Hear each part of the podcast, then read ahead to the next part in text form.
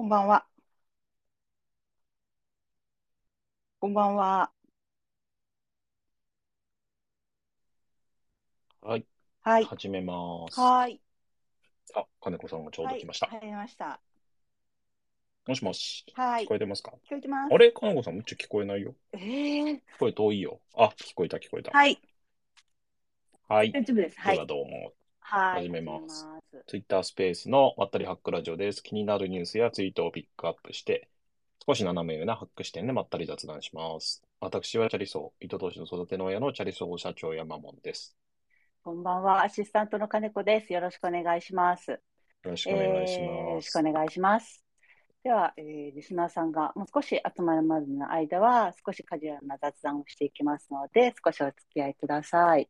はい、よろしくお願いします。お願いします。金子さん、今日ちょっと酔っ払ってません？うん そんなことない？いや、でもちょっと飲んでやってみたいんですよ。あ、飲んでない？はい。であ、飲まない方がいいっすよ。ね、飲むとね、想以像以上にね、ぐざぐざになり。あの、知り合いにシラポンっていうエンジニア社長がいるんですけど、はい。なんか酔っ払うとツイッタースペースしたりとか、YouTube ライブやってるんですけど、ほうほうほう。まあ、相当グダグダでやばいっすよ。こんなこと続けてて、この人いいのかしらっていうぐらい。うん。あ、なんかそっちの方がこう、なんかテテンションじゃない。いや、テンション上がりたいわけじゃないんですけど。まあなんか、飲みながらもで、その方がまったりするのかななんて思ったりして。気持ちはむちゃくちゃ、なんか盛り上がりますからね、話が。盛り上がってる感あり、あるじゃないですか。飲み屋さんで話してる方が盛り上がってる感あるんそうそうそうです。あるんですけど、あれっはいて酔っ払ってる、あれですよ。酔っ払って喋るから面白くなるんじゃなくって、聞いてる方が酔っ払ってるから何でも楽しくなるだけなんですよ。多分。多分ですよ。知らんけど。っはいはいはい。ていうのはあるなと思ってて、だから昔飲んでツイッタースペースやってたことあるんだけど、もうやらないように。ちょっと暴言、暴言吐いちゃったりすることもあるし、やらないようにしようって思っててあ、絶対飲まないようにしてます。じゃあ、やめます。はい。結構やばいっすこのままで、このままでやろそうそうそうう。よよかったです。ここ最近どうでした ?2 週間来ましたが。いや、もうあっという間、ちょっと一周やってなかったんですけど、うん。ちょっと最近一週間早すぎて、あ、もう木曜日だなんて、そうっすよね。早いんですよ。いやー、この、でも、研修すげえ、ツイッターが2個炎上するわ。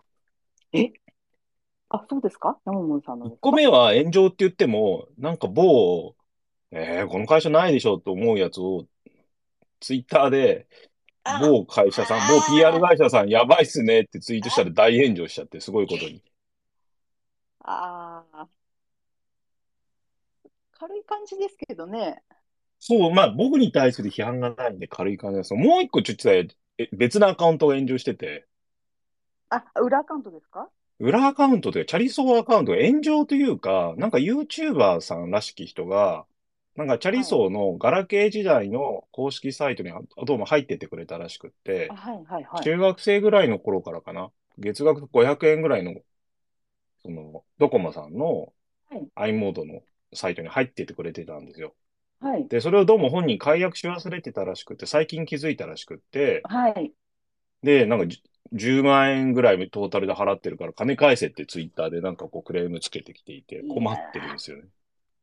で、う一応うちにも非があって、そのドコモさんに登録してた情報が、10年前ぐらいの電話番号とメールアドレスが登録されてて、一部その更新されてないものが残ってて、はい。解約したいんだけど、iPhone なんで対応してないんで、どうやって解約していいかわからないで、最近気づいたけど電話しようと思ったら電話が繋がらないってことで、ツイッターで、こう、うわ言ってらっしゃって、それをたまたま見つけて、で、こちらの問い合わせフォームから連絡してくれればすぐ解約しますんでって言って連絡したんですけども、したらなんか全額10年分返せっていうふうに言われてて、うん、なんかそのお金返すこと自体いいけど、その解約し忘れたもの全部過去に遡ってお支払いしますっていうのってこう、例えば自分がですよ、使ってないもの結構いっぱいあるんですけど、自分でも。はい。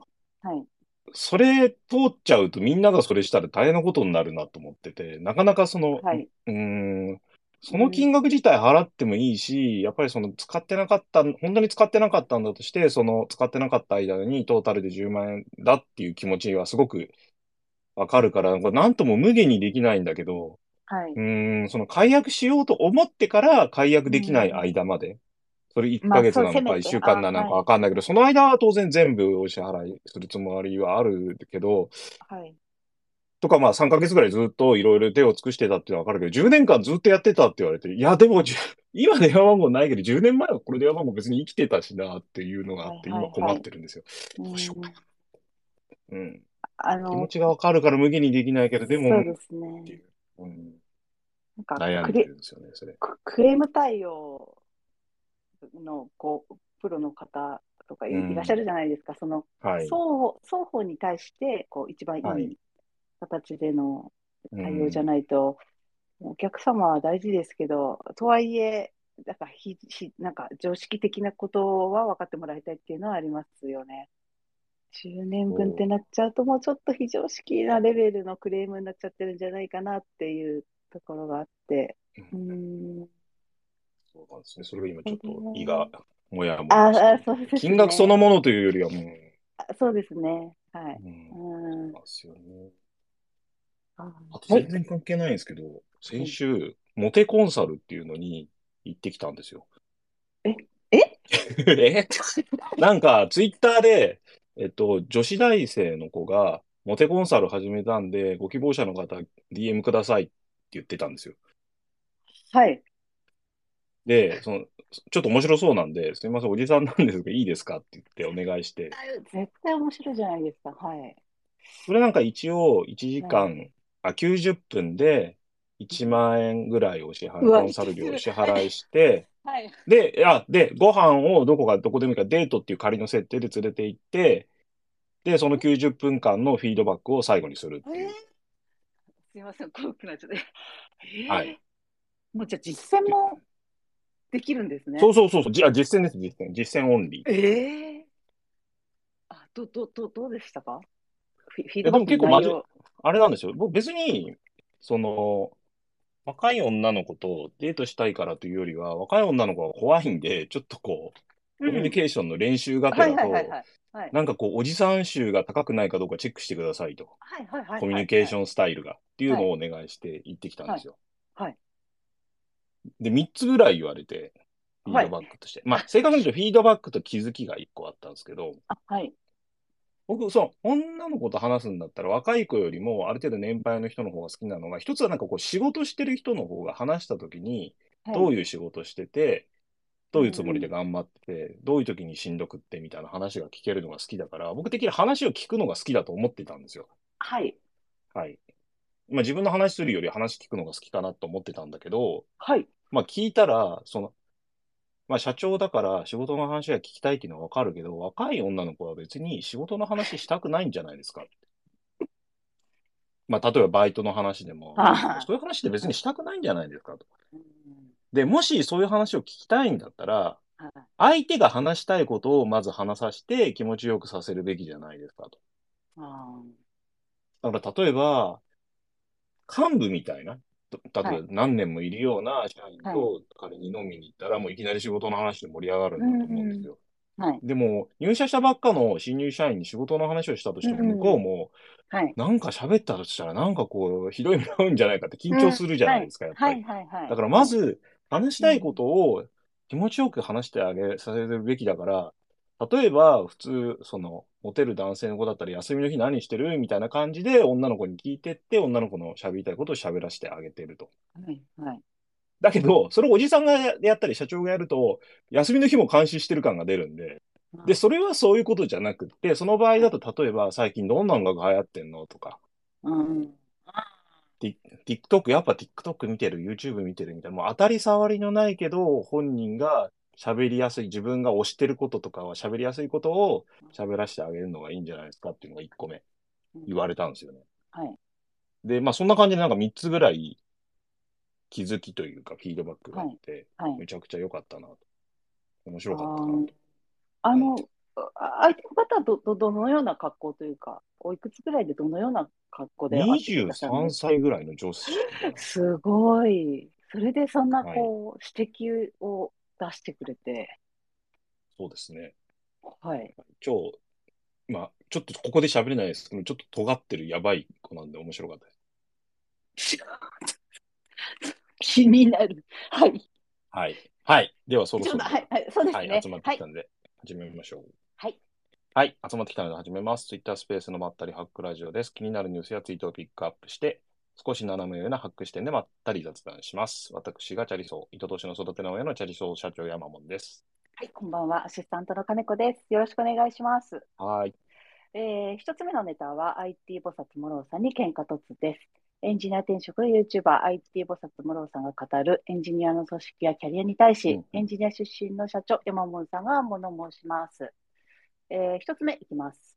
えー、プログラマー出身社長 VS そうじゃない社長。えー社長がプログラミングができるは魅力として語られがちですが、エンジニアが好きなこと、嫌いなことについてリテラシーのある社長がいるの方がより適切な表現になりそうです。その上で企業として稼げた稼げていたら良いのですが、両者がおは条件ではなく、アンド条件で結ばれる企業を見つけることが大切です。そう結構まあ、なんかこう、社長が元エンジニアみたいな会社がエンジニア好きだっていうのは昔からあって、はい。確かにうちに来る人でも、あ、社長さんが元エンジニアなんで、ぜひ、みたいな感じで言われることあったんですけど、うんうんうんうん正直ちょっとよくわかんなかったんですよね。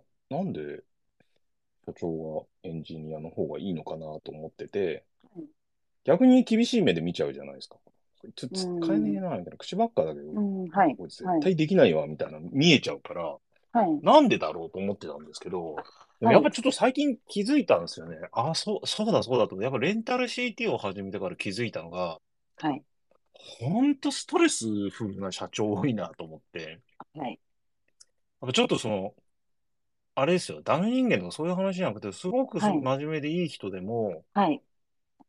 え、これ、プログラム、例えばコピペして10個コピペして10社提供したらいいんじゃないみたいな。したらサクッとこう、10社に提供できるし、はい。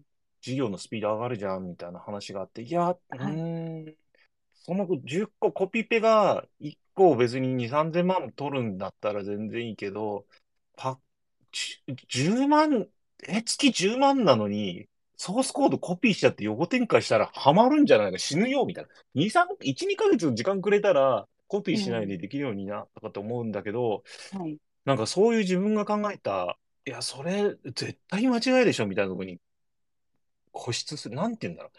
それないでしょ、みたいな。はい。絶対それ。れ間違ってるじゃん、みたいなことをいいアイディアかのように語られるのが日々続くと、確かに、むっちゃストレスだなとう思って。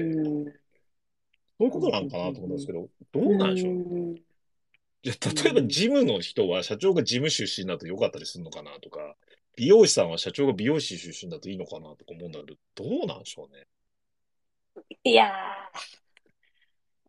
ー。いやあ、まあ、あはいマイナスではないと思いますけど、まあね、その、やっぱあれですよね。それないでしょうがないですからね。はい。ただ、やっぱりこう、うん IT リテラシーのない社長はう、んもうダメですよ。本当に。うんもうなんでしょう。ずっと、あの、そろばんでやってると思います。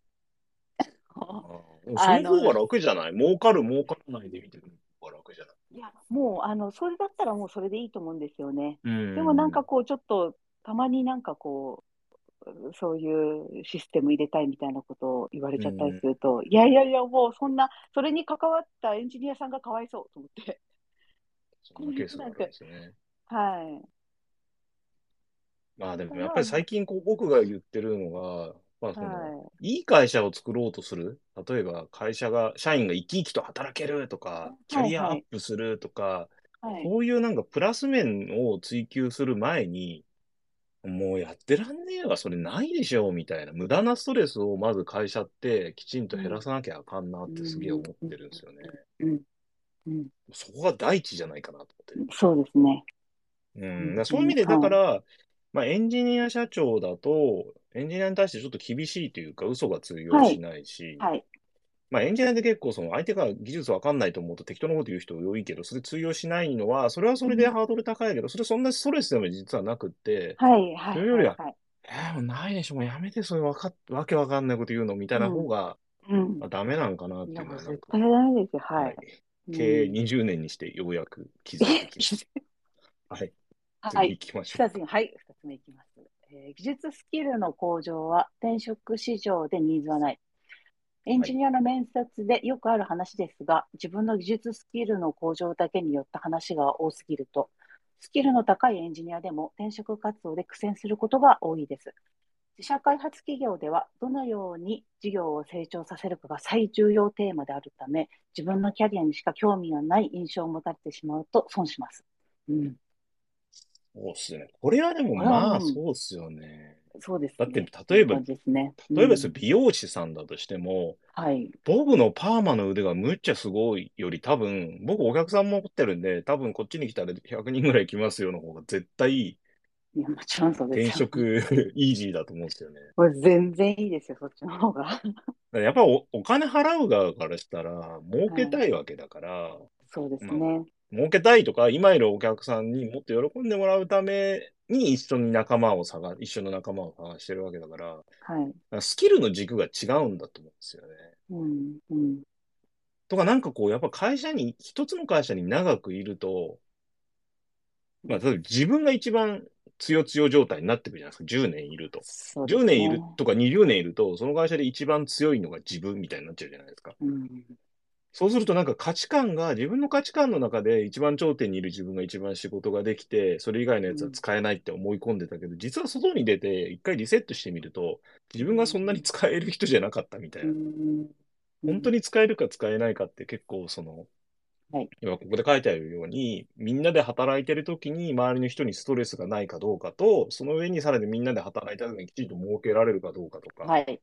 そういうとこなんんだなっていうのは確かに思いますね。ね。はい。うん。だから自分のキャリアに興味がある、き自分のキャリアにしか興味がないんじゃなくて、キャリアが、なんだろうんう。本来キャリアって、その転職、まあ市場価値を上げていって、うんよりいい会社によりいい条件で雇ってもらうっていうことじゃないですか。はい。キャリアって。はい。そう考えると、技術スキルの向上って、イコールキャリアと関係、関係なくはなくて、半分ぐらいは関係ある。まあ、はいはいはい例えば、うん。美容師さんだったら、きちんとシャンプーできないといけないし、シャンプーがそれなりに気持ちよくできないといけないし、髪の毛もきちんと切れてクレームがないような技術はなきゃいけないけど、うん。その前提でそこから先行って、きちんとお客さんを100人とか持ってて、うん新しいお客さんも連れてこれるし、お客さんもなかなか辞めないでずっと続けてくれるみたいな、そっちっす。だから、エンジニアもそういうことなんだと思うんですよね。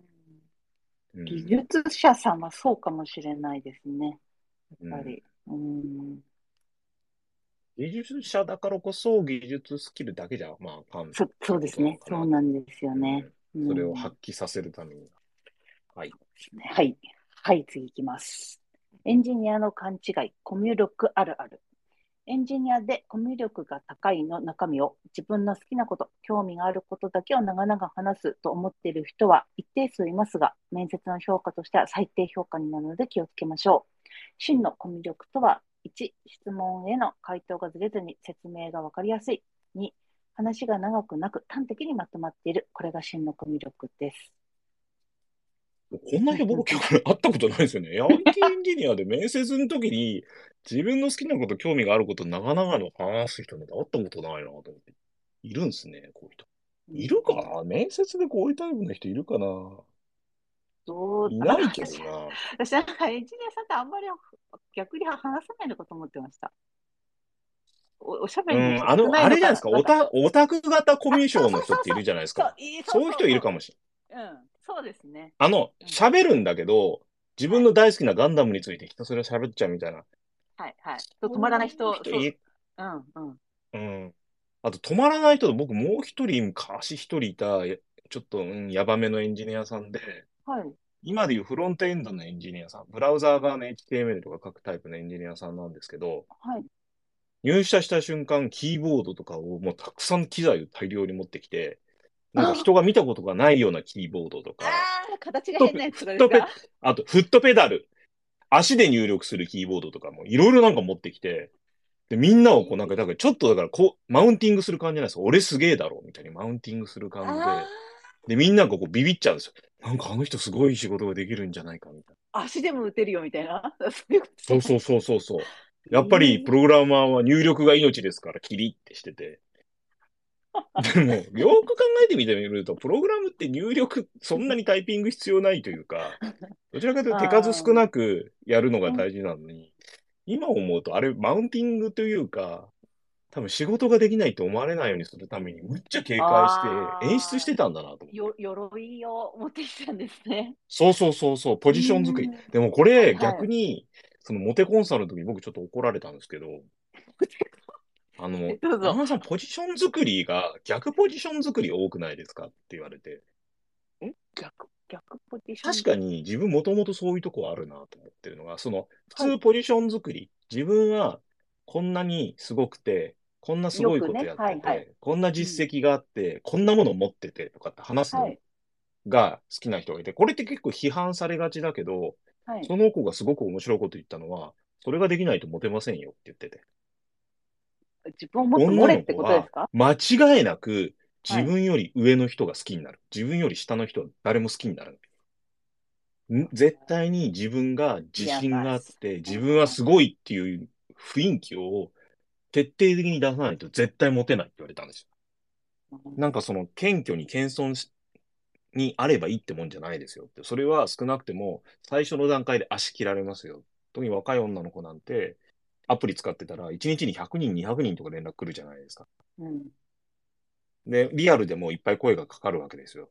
その中でもう、そうなっちゃうと、いい人、一番キラキラしてて、なんか、私が選ばれてる感があるような、やっぱ上の人にやっぱ目がいっちゃうから、ポジション作りってすごい大事ですよってご指導を受けたんですよ。で確かに僕なんかそのポジション作りとかあんま好きじゃないというか、いちいち自分の話するの好きじゃないんで、うん。しないんですけど、実はそういう キーボードですげえだろ俺みたいな威嚇も、まあ大事なんかもしんないなとは思いますね。僕、大体 T シャツ、ジーパンで汚い格好してるから、普通にしてるとあんまりリスペクトされないんですよ。あんまりリスペクトされないんですよ。いや、多分ですけど、婚活パーティーみたいなとこ行くと絶対リスペクトされないですね。あの、対象外になっちゃうなと思うんです最初から。そうですね。でしょ？まあ、まあ、そうかもしれないですね。あ、でもトークで、あまあ、だからそれはトークトークでトークすら持っていけないとか。そうですね。そうそうそうそうそう。のそういうことなんですね。そうそうそう本当はトーク行けば、山本さうんん結構すごいと思うんですよ。トークに持ち込んじゃえば。なんかね、でもそれまで逆逆もあるんですよ。はい逆もあって、おどんなに普通の格好してても女の子ってなんかこう匂いが嗅ぎつけてくるのは確かにあって、はい。何人かで行った時に誰が金を持ってそうかとかって女の子やっぱり見極めてくるんですよね。特に夜の店の子とかってす。すごいし、見極めてきますよ、なんか。見てる感じやっぱりご商売ですてやっぱりプロですからね。うんはい。可能な限りニートのふりしてるんですけど。ニートですって答える。自信も。あまあちょっと自信ありすぎのニートですね。そしたら、喋り、はい。喋り方でバレると思う。はい。えー、と、もうじゃあ次のコーナーにちょっと行きます。はい。えー次は金子の、あ、社長、社長、質問していいですかのコーナーです。えーネットには諸説ありますが、経営者の本音を聞いてみるコーナーです。山本さんなら言ってくれるであろう、ぶっちゃけ話を聞き出します。えー今週なんですけども、えーエンジニアさんは転職回数が多いイメージなんですね。本当のところはどうなんでしょうか、はい。はい。そうなんですよね。だからこれでもあれですよね。金子さんがはい疑問持ったのが、あはるどこかの何でしたっけ？データによると、はい。IT エンジニアの転職回数は、今まで一度も転職したことない人が52%。はいえ？ーみたいな。20代だと一度も転職したことがない人が76%。30代でも。も45%。そうです。50代でも44%。うん。で、逆に転職回数3回以上が50代でも15%、40代で21%。だから30代で転職回数1、2、3回合わせても55%ですからね。2回以上で言って30%だから、確かに思ったより少ない。これ、ただ、どうなんだろう。ウェブ界隈。はいあーでも意外に辞めないかもしれない。なんか辞める上3割の人、なんか3割の人は、はい別にできるできないとかじゃなくて仕事が。はい。3、4割ぐらいの人は常に市場に出て、まあ、IT だ、ウェブサービスみたいな、スタートアップ、ベンチャーだともうちょっとはい転職率高いのかもしれなくて、うんこれ IT 企業って言ってるのが幅広いのかもしれないんで、ちょっとこう、はい。なんとも言えない。大企業になるとやっぱり転職少なくなるんで、そうですよね。やっぱりこのウェブベンチャー界隈で言うと、でもそうは言っても確かに半分未満は在籍ずっとするんじゃないですか。だってチェホヤされるもん。うんスパイシーですら、スパイシーってあんまりエンジニア実は取る、人数多めに取る感じじゃなかったですけど、はい。うん。それでも、中途ですら結構そんなに辞めないし、新特に新卒ってだって結構、新卒エンジニアってそんなにいっぱいいなかったですけど、だって15年選手とかそうですね10年超えてる選手いっぱいいましたから、うん。うーん、意外に辞めないんじゃないですかね。うんだから多分、タイプが3つに分かれて、1つ目はもともと新しいこととかいろんなことに興味があるから、うん。どんなに評価されてても、うん。こういうことやりたいなと思ったら、どんどん転職してキャリアアップしちゃう人が、これがでも1、2割なんかなと思ってて。うんに1、2割？で、この人たちはいろんなところに面白そうな会社にどんどん行くし、の次の2割ぐらいは、ちょっと、うーん、てんてんてん、声の大きさで勝負しちゃう感じの人がいて、うん。で残りの人はわりかし、普通に働いてると普通にチヤホヤされるからずっといるのかなとうん。で、それとは全然別な業界で SES とか、まあ派遣みたいな業界ってあったりとかはいはいはいはいはい、結構ちょっとグレだと、もう花からすぐ辞めちゃうような人がいっぱいいるみたいな。いや、そっちのイメージ、いや、そっちのイメージ。ういう感じだと僕はそうですよ思ってますね。ね。あと何よりも常に僕言ってるのは、その、金子さんがなんかちらっとこの前言ってましたけど、自社内で頑張って給料上げてもらうより、さっさと転職した方が昇給できますよ、みたいな。はいまあまあ、モロさんが言ってたのか。はいそれバグだって言ってたけど、俺別にバグじゃなくって、はい。根本的にやっぱうんり給料って相場で決まるもんだから、はい。はい。マーケットに出た方が高いに決まってるんですよね。そうバグじゃないですよそうですよね。うんそうですよね。やっぱり。うん。そうそう。だから日本の会社の給料が少ないのは、内部留保とかそういう問題じゃなくって、転職しないからですよね、みんな。うん。うん。転職がその嫌になって潰れてから転職するんじゃなくて、2年ぐらいや、3年ぐらい、3年で転職するぐらいの気持ちで、1年で慣れて、1年はいでまあまあはい結果出して、次の1年で実績出して、で、そこで、まあ、会社の中で次の上のステップがあって、そこに、まあ、社内転職するかもしれないし、はい。まあ、そういうのなかったら、次に新しくまた、給料も高くてうん面白いポジションの仕事のところに転職すればいいし、うん。うん。うん、ちゅうことかな。もうやっぱ専門職である技術者さんなんで、なんかうんこう、なんでしょう。あの、どんどん転職、次のステップじゃないですけど、うん自信持ってやってもいいんじゃないかななんていう気持ちはありますね、やっぱり。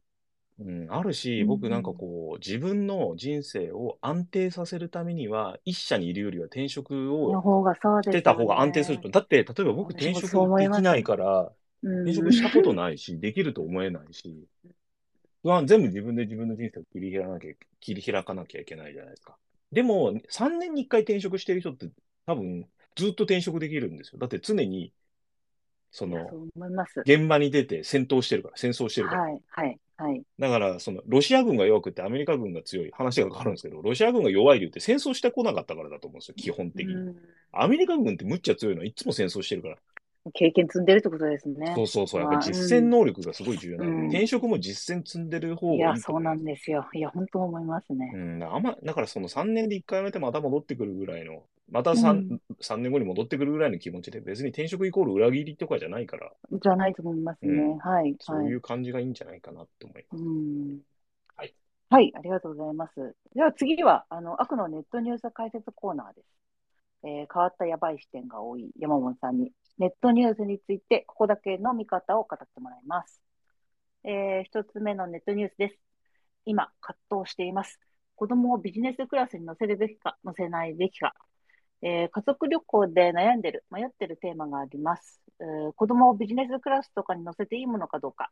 出張で貯まったマイルで子供をビジネスクラスに乗せてみたら、飛行機が好きだから喜んでいた。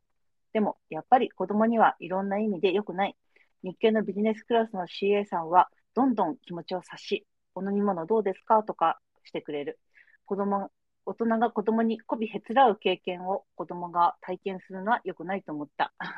はい。これあれですね。田畑さんっていうあの、元 LINE の部長さん、LINE とはいか、ZOZO タウンの部長さんが YouTube でみんなに問いかけてたやつなんですよ。はい。どう思います？媚びへつらう。いや、別にしてないかなと思いますけど、載せても。ん。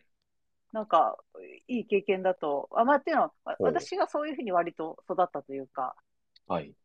あのこ、こういう考えとかのない父親だったので、子子供の頃からいいとこであれば、まあいいところを連れてってもらいましたし、いや、もちろんひどいところもありましたけど、うん。それを別に、だからって、なんか、まあ、悪い影響というか、すごいいい思い出しか残ってないですから、なんか、別にこな何を気にされてんだ子供になんかこれ多分最後のところがすっげえポイントなのかなって僕思ってて、大人が 子供に蛇つらう経験を、はい。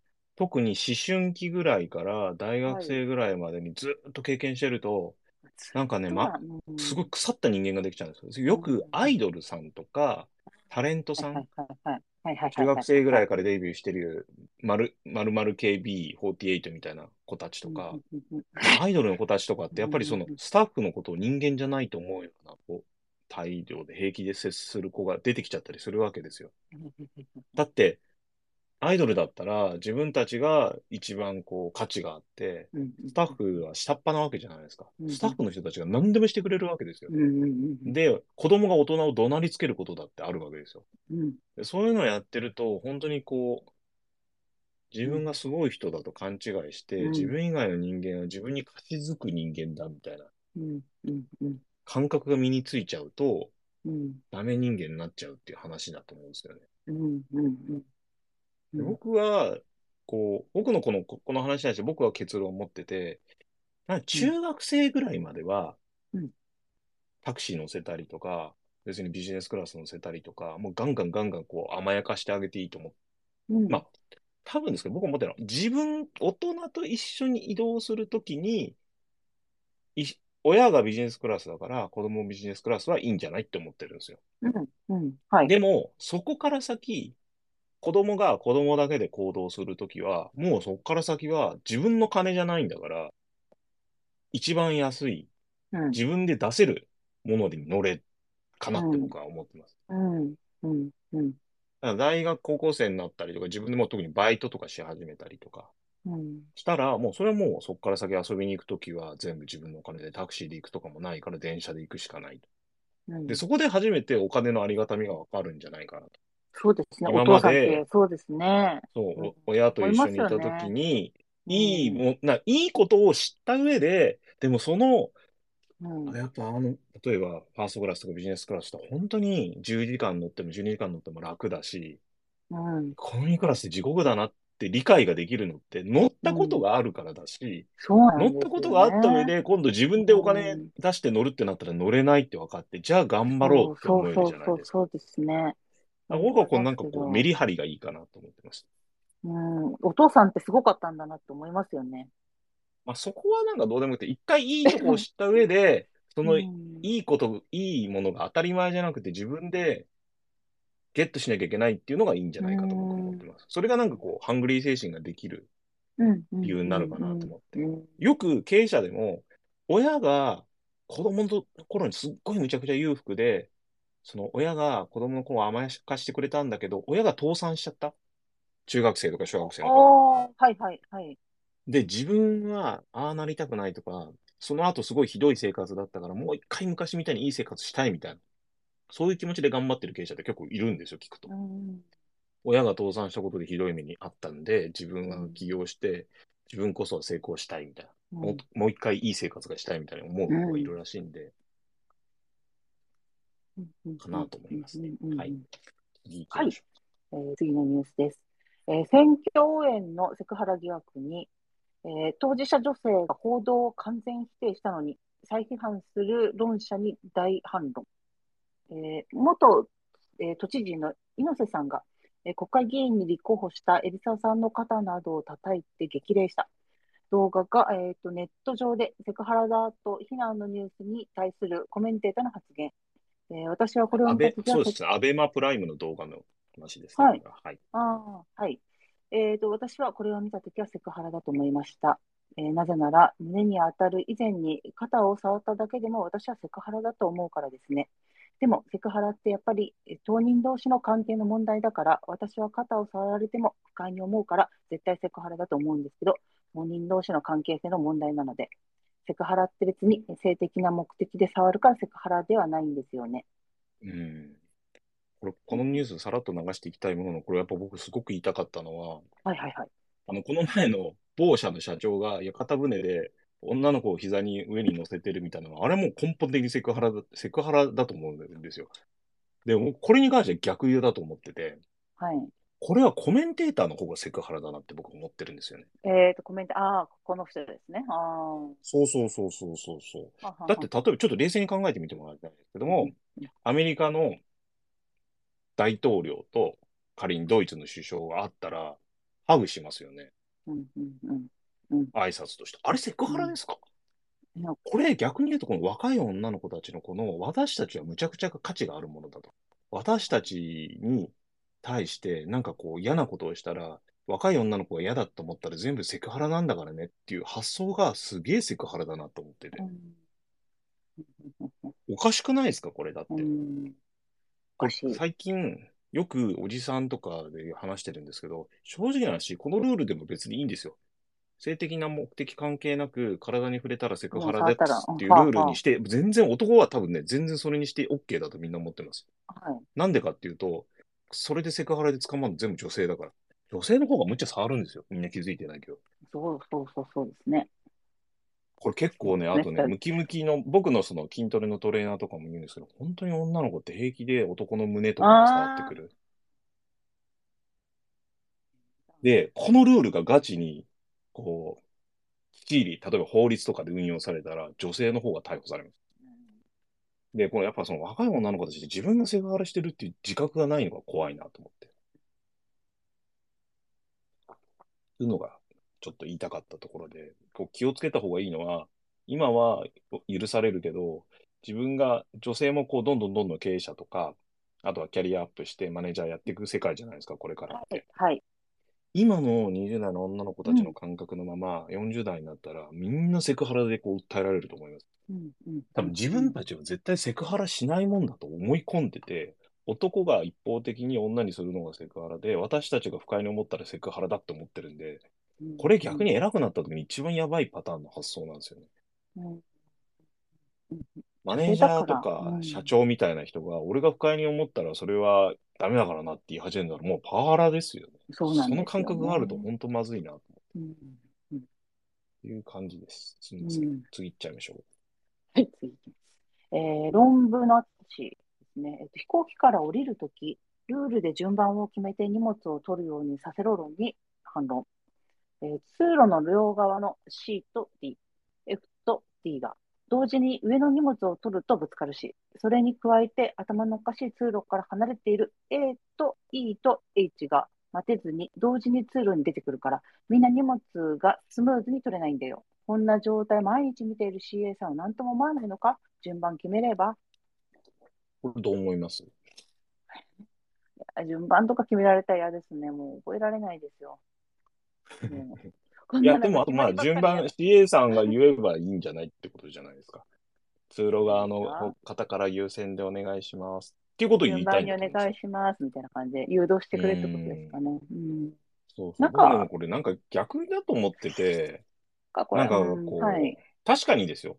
本当にスムーズにやるんだったら、まずはじゃあ、C の人みたいな、ピー、次 D の人ピーみたいな。学校みたいな感じであ。次、はい、F の人立ってくださいみたいなのでいいと思うんですよ。それが一番効率的だとは僕も思います。確かに。うんうんでも、なんかこう、はいいじゃんと雑でって思って。いや、もう思いますよ。でもし本当に、本当にこれなんかやるんであれば、うん。何でしたっけ、あの、えっ、と、ナッジ理論、はいはいうん。あの、なんかこう、無意識にじゃないですけど、こうそうさせる仕組みみたいな、なんかそういうのにしてほしいです。だからやっぱ決まりとか作られちゃうと、ね。はいそうそう、できたら、やっぱりそういうのを、こういうの中広がっていって、こういうところも気がついたナッチ理論によって私たち動かされてたんだ、みたいな感じだったらいいですけど、まだなんかこの CA さんの仕事だったり、この、この人が覚えたりとかっていうのを、もういろんなところでそういうのってなんか、やめた方がいいんじゃないかなとか思いますけど。僕ね、だあ、でもね、ちょっと逆逆で、はい僕、両極端派なんですよ。なんかもう、はいその混混乱していて、思い通りにならないのがこの世の中なんだから、ええやんっていう。側と、もう一つあって、はい。いや、順番決めてもいいけど、順番決めるんだったら、それ徹底しないともっとストレスになるよって思ってるんですよ。うんだって順番、例えば、まずは C と F から、次 D と G から、次 A と E と H からって仮にしたとするじゃないですか。うん、それうん 100%CA さんが徹底させないと、絶対それ破ってるやつが出た時に喧嘩になるだけだから、はい。なんかこう、マナーみたいな感じで緩いルールにすると、みんながストレス溜まるんですよね、逆に。ダメです、ダメですね。もうそれこそシートベルト外れないぐらいにしないとダメですよね。徹底させるんだったら。い すごい。や、だじゃないと立ち上がる人いると思うんですよ。うん。きっと、破る人が。いや、日本がちょっと生きづらい、暮らし暮らしづらい理由って、うんマナーでやるから、ルールにするか、うんもうルールじゃないんだかうんら好きにせえってするか、どっちかにした方がいいのに、マナーっていう中間の縛りが守らない人が出てくる。で、守らせる努力もしない。で、みんながストレス感じる。なんであの人がやってないんだ、ずるい、みたいな話も出てくる。はい、はい。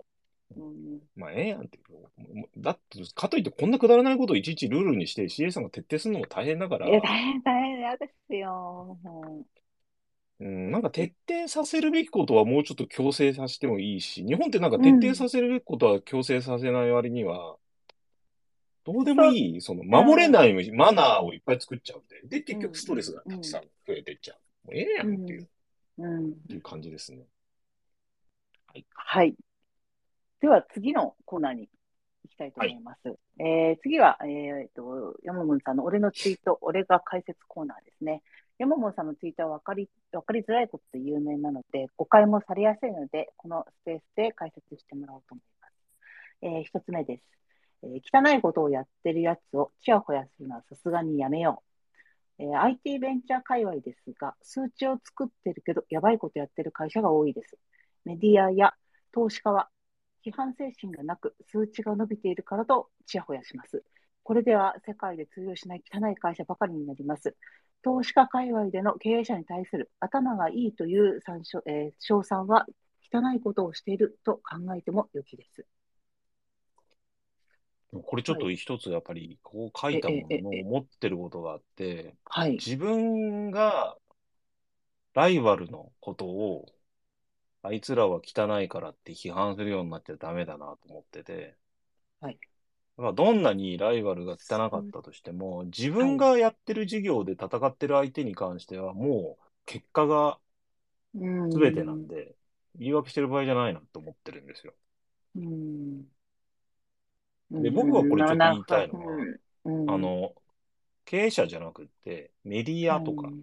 投資家とか、この人たちはもうちょっと批判精神があってもいいんじゃないかと思ってて、うん。でどんなに儲かってたって、ちょっと裏でやってるのは実はアダルト事業ですよね、うん。とか。でも、あの会社なんかこうん。う、裏でやってるの結構詐欺、詐欺みたいな事業モデルじゃないですか、みたいな。あんなのありっすかみたいな。僕やっぱりちょっと最近見てる事業で、これは本当ありなんかなと思うのが、はい。なしとは断言できないんですけど、はい。その転職エージェントって、クライアントからお金もらうじゃないですか。その企業からお金もらうじゃないですか。はい転職成功すると30%から100%ぐらいフィーをもらうと思うんですけど、はいここ2、3年ぐらい逆のビジネスがあって、そのはいやっぱり未経験の人って転職エージェントからすると価値があんまないから、転職エージェントって相手にしてくれないんですよ、未経験の人とか。まあはい。言っちゃうけど、ざ雑魚を、うん。雑魚は相手にしてくれないんですよ。だからそういう人を相手にうん。コーチングするって言って、うん。転職の応援しますと。転職のコーチングするんで、3ヶ月で40万みたいなビジネスがあるんですよ。うん。間違ってないけど、うん全面否定はしないんですけど、はい。うん正直な話、経営者とかから3ヶ月でツイッター運用のコーチング40万みたいな。で、それが中身が薄っぺらかったとしても、あんまり別に、まあ、ええやないと思うんですよ。金で買えるならいいやないと思うんですけど、はい。未経験とか、転職苦しんでる人ってお金が当然そんなに裕福じゃない人から、転職のコーチングで40万取る授業ってちょっとグレーだなと思ってて、それって統一教会みたいなのと何がちゃうんだろうっていうとこだったりとか、あとこの業界で言うと結局そのガチャとかやってた時に、結局あのガチャが放置されて、日本でガチャを批判してひ人っていうのはやっぱ少なくって、海外だとやっぱガチャに対して批判があったりとか、法律で規制があったりして、やっぱガチャって良くないよねっていうのがあるんですけど、あ結局賭博ですから、良くないんですけど、うん。そういうのも無条件に受け入れちゃって、こうなってきちゃったし、うんそこがね、なんかこう、さすがにメディアとかはもうちょっとチヤホヤするだけじゃなくて、きちんと批評、批判しようよみたいな、っうんていうのはちょっと思うんですよね。よくそんなビジネス考えますね、そんな。うん。はい、次行きましょう。すみません。はい。えーはい、えー社員をお家族だと思うな、闇に落ちるぞ。えー社員えー社長が社員のことを人だと思い、強いマネジメントをしているとき、社員は駒のように扱われていると感じます。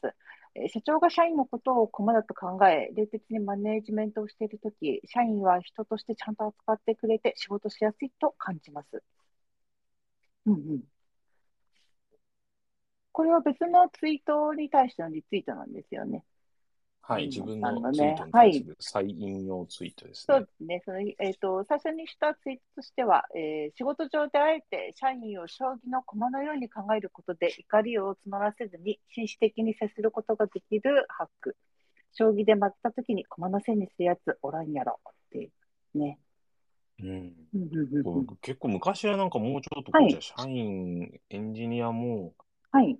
うん、単純にプログラムしてるだけじゃダメだから、もうちょっとこういうことも考えて、コミュニケーション能力もとか、なんかいろいろこう、家族と思ってたかどうかわかんないけど、ええはい。なんか自分の人生ではないにもかかわらず、うんうんもうちょっとこうあるべきだな、みたいなこう、思いを勝手にぶつけてたような気がしてたし、ああ、はい。いい意味でやっぱり人だと思っはい。うん、なんか新卒が多かったのもあるかもしれないけど、例えば入社して3ヶ月とか1年ぐらいしか経ってない人たちが、なんか8時ぐらいになって、3、4人で集まって、うんミーティングで、うんなんか誰も別にいいですよ。やれって言ったわけでもなく、うん4人で会社でこういうことやったらこの会社良くなるぞ、みたいなことを議論してたりするのを見ると、はい。こいつらを何とかしてやろうみたいな思いも募っちゃうし、うん。そういう気持ちが、こう、増していけば増していくほど、うまくいってるときはすごい、山田さんのために頑張りますみたいなモードに向こうもなるし、はい。はい。僕もこいつらが頑張ってくれてるし、こいつらになんとか報いてあげようみたいな気持ちになって、すごくテンション上がるんですけど、はい。なんか歯車がこう、は噛み合わなくなってくると、うん。すげえなんかこう、なんだ、仲の悪い夫婦みたいな状態になってくるんですよ、会社の中が。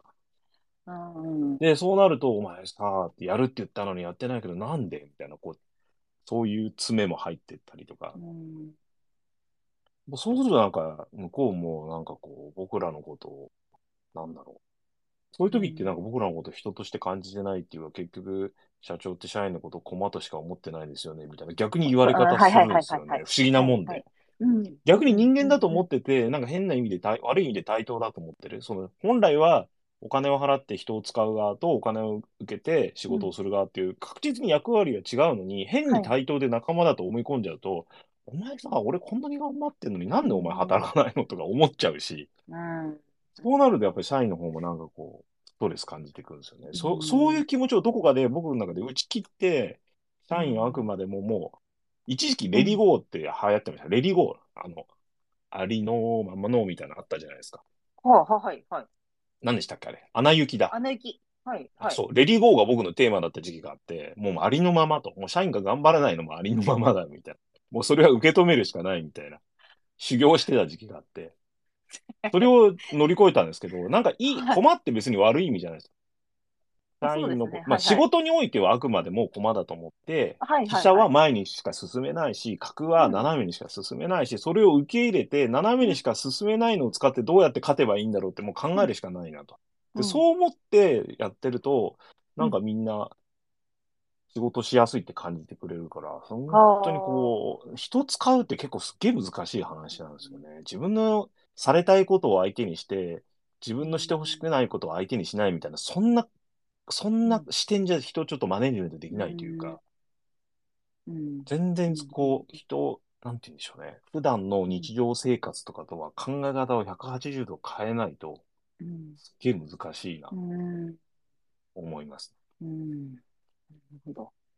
社員を家族って思うと、本当にうまくいってる時はすげえテンション上がるんだけど、うまくいかなくなり始めた時に闇に落ちるんですよ。どっちかに落ちるんですよ。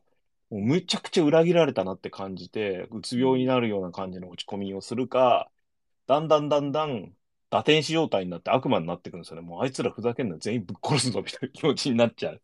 パワハラ状態っていうか、ブブラック経営者みたいになったりとか、それが行き過ぎちゃうともう完全にサイコパス状態になって、人を人と思わなくなっちゃう状態。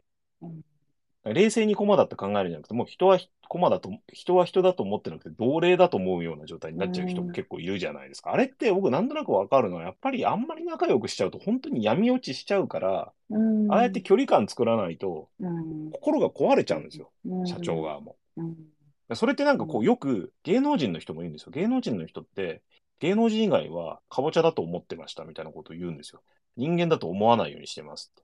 ほで、それ理由は、芸能人同士は本当に多分仲間だから人と人の普通の付き合いができるけど、芸能人が街の中に出てると、一般人って芸能人のことを人として認めないですよね。平気でプライベートで歩いてるのに声かけて写真撮ったりとかう。う、んうん悪口言ったりとか、呼び捨てにしたりとか、うん。平気でするじゃないですか。うんで、そういう人としてありえないこと平気で日々されてる中で、多分、本当にすごい人は、例えばさんまさんみたいな大御所の人は、もう、日々24時間もう芸能人を演じきっちゃってるから、はいはいはいはい。それができるんだと思うんですけど、はい普通の若い子だったらもうそこ心を殺すしかないんですよ。一般人はジャガイモだみたいな。あいつらは人間じゃないと。芸能人だけが人間だみたいな気持ちを持たないとやっていけないんだと思うんですよね。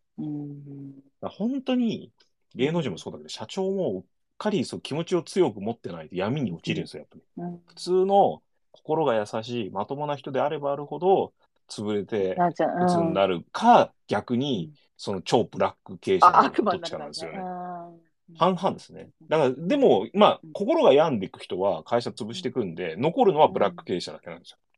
で、なんでブラック経営者が生まれるかっていうと、うん社員は社長のこと人として扱わないですかね、誰も。社長に何してもいいと思ってるから。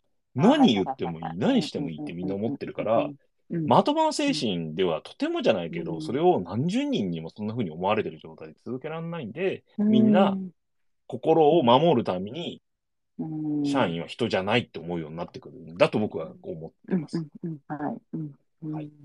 はい。えー。みんなはい多分ね、ブラック企業で勤めたくないなら、社長を優しくしてあげるといいと思います。人として認めてあげる。人として、人としてそうですね。認めてあげた方がいいです。はい社長だから何何してもいいと思わない方がいいですね。はい。うんはいはい。えー、次行きます。えー、声を上げろ。うん、セクハラとかパワハラをしている経営者がいたら注意してあげないといけないです。場の雰囲気を壊すとか、言うと嫌われるとかで、えー笑ってごまかして許していたら、やってる人は許されるものだと思い、増長してしまいます。はい。はいあの、これ屋形船のはい某社の社長が、女、社員の女の子を膝の上に乗っかってるやつで、僕これについて二つ思うことがあって、あれ友達同士だったら僕はええと思ってるんですよ。はい。たとえ60のおじいちゃんが、二十歳の若い女の子を膝の上に乗せてたとしても、これプライベートだったら僕はどうでもいいかなと思ってて。はい。で、あの、ツイートをした後に、まあ、垂れ込みがあって、もともとあの会社に勤めてたんですけど、あの社長のこういう悪いことしてるんで、拡散してくださいって言われたんですよ。で、何個かなんかネタが送られてきたんですよ。はい。でも、その中で僕どうでもいいなと思ったことがあって、社長が、毎日毎日パパ活してるっていう垂れ込みがあったんですよ。はあ。はあはあでもこれどうでもいいなと思ってて、そう別にその、あのパうんなんて言うんでしょうね。パパ活することがいいかどうかちょっと置いといてですよ。うんうんうんそれはもしかしたら悪いことなのかもしれないんですけど、置いといて、僕が思ったのは、社員から見たときに社長がパパ活してるかどうかに関しては、なんかそれはどうでもいい話なんじゃないかと思うんですよ。うん。で、一方ですよ。僕は逆に、社内においては、同意があっても付き合ったらアウトだと思ってる方なんで。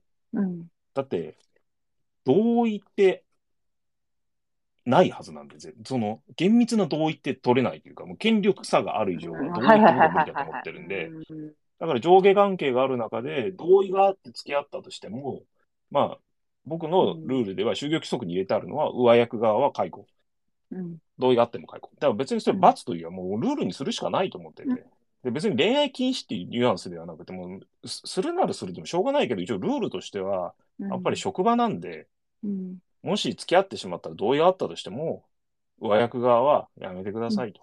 うん。そうその覚悟があってやってんだったら、まあ対等なのかなという感じですね。っていうふうに思ってて、でもこれ僕うん。この、この前の屋形船のやつで一番、その会社の社長、あれ自分の会社の公式 ウェブサイトで、ウェブサイト、Facebook であの写真共有してるんですよ。あれ別に僕うん盗んできた写真じゃないんで、うん普通に Facebook でシェアしてるんですよ。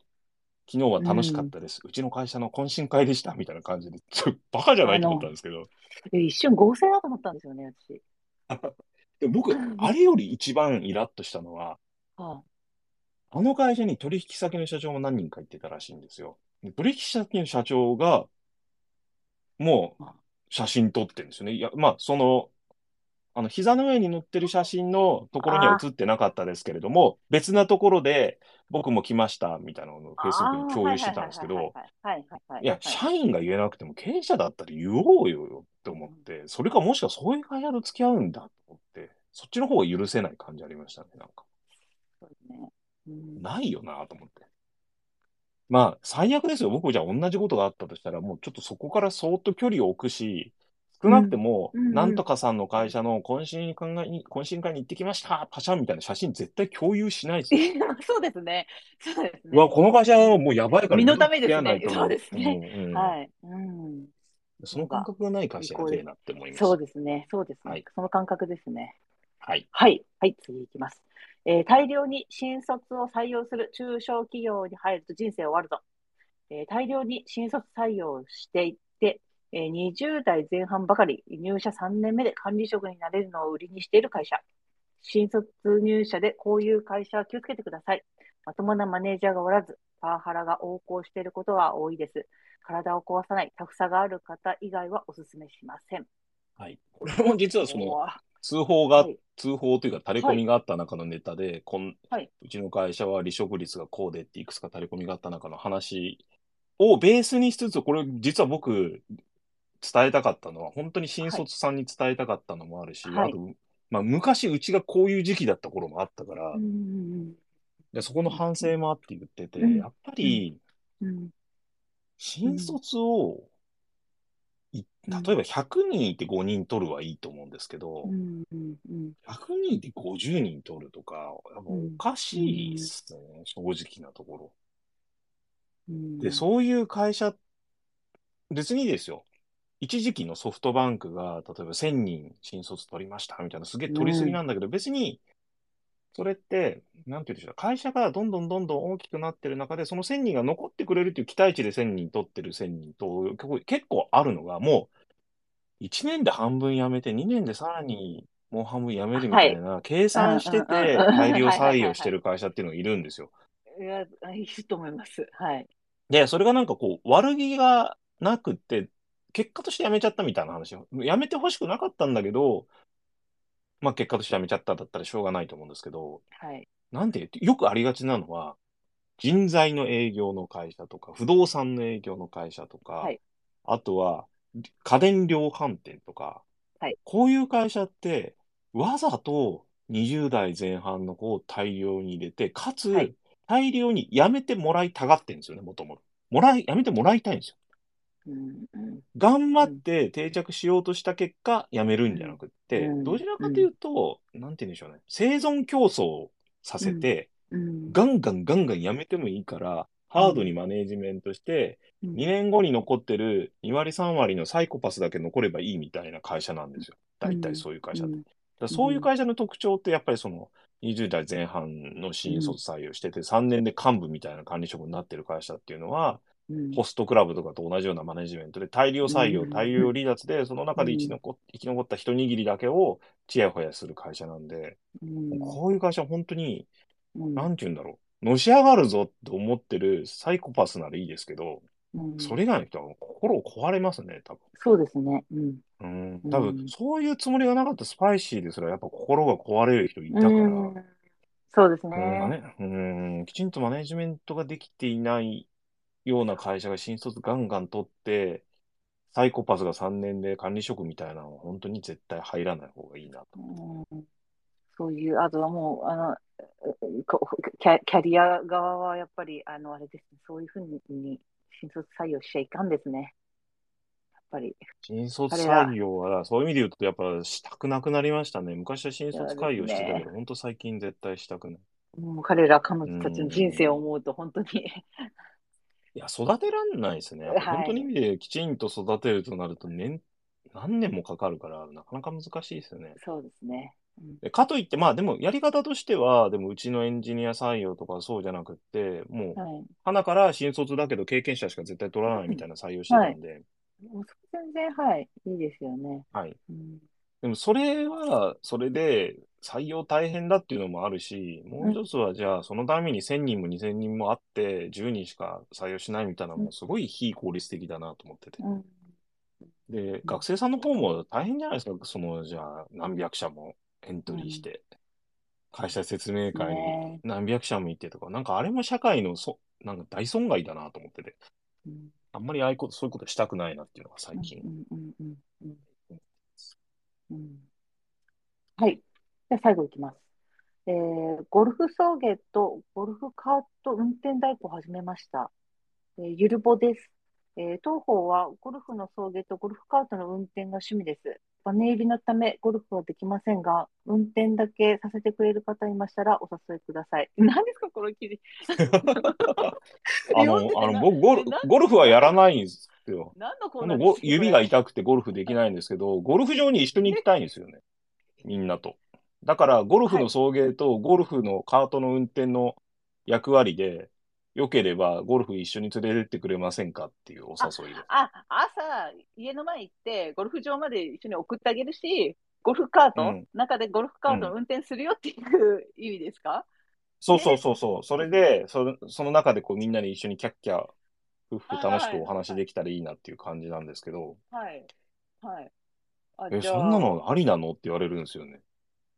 よくないですか？これ。なんか僕、ゴルフはどちらかというとあんましたくないですよ。指が痛いのもあるし、練習するの大変だし、ゴルフはしたくないんですけど、みんなとゴルフ場には行きたいなっていうのがあって、はい。お酒飲まない人が居酒屋に行く感覚に近いと思ってるんですよ、勝手に。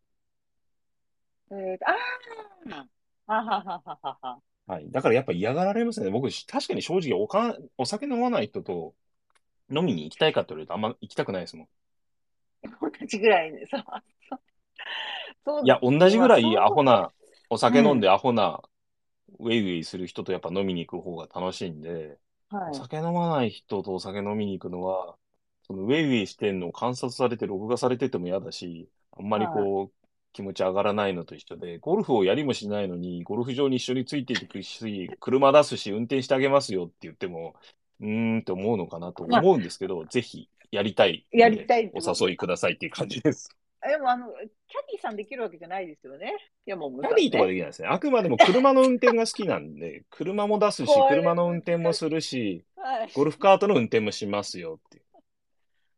まあうんじゃあ、ちょっとぜひ、どなたかいらっしゃれば、声かけてあげてください。あの、はダイレクトメールしてください。はい。い。いやー、はい。はい。言い合って。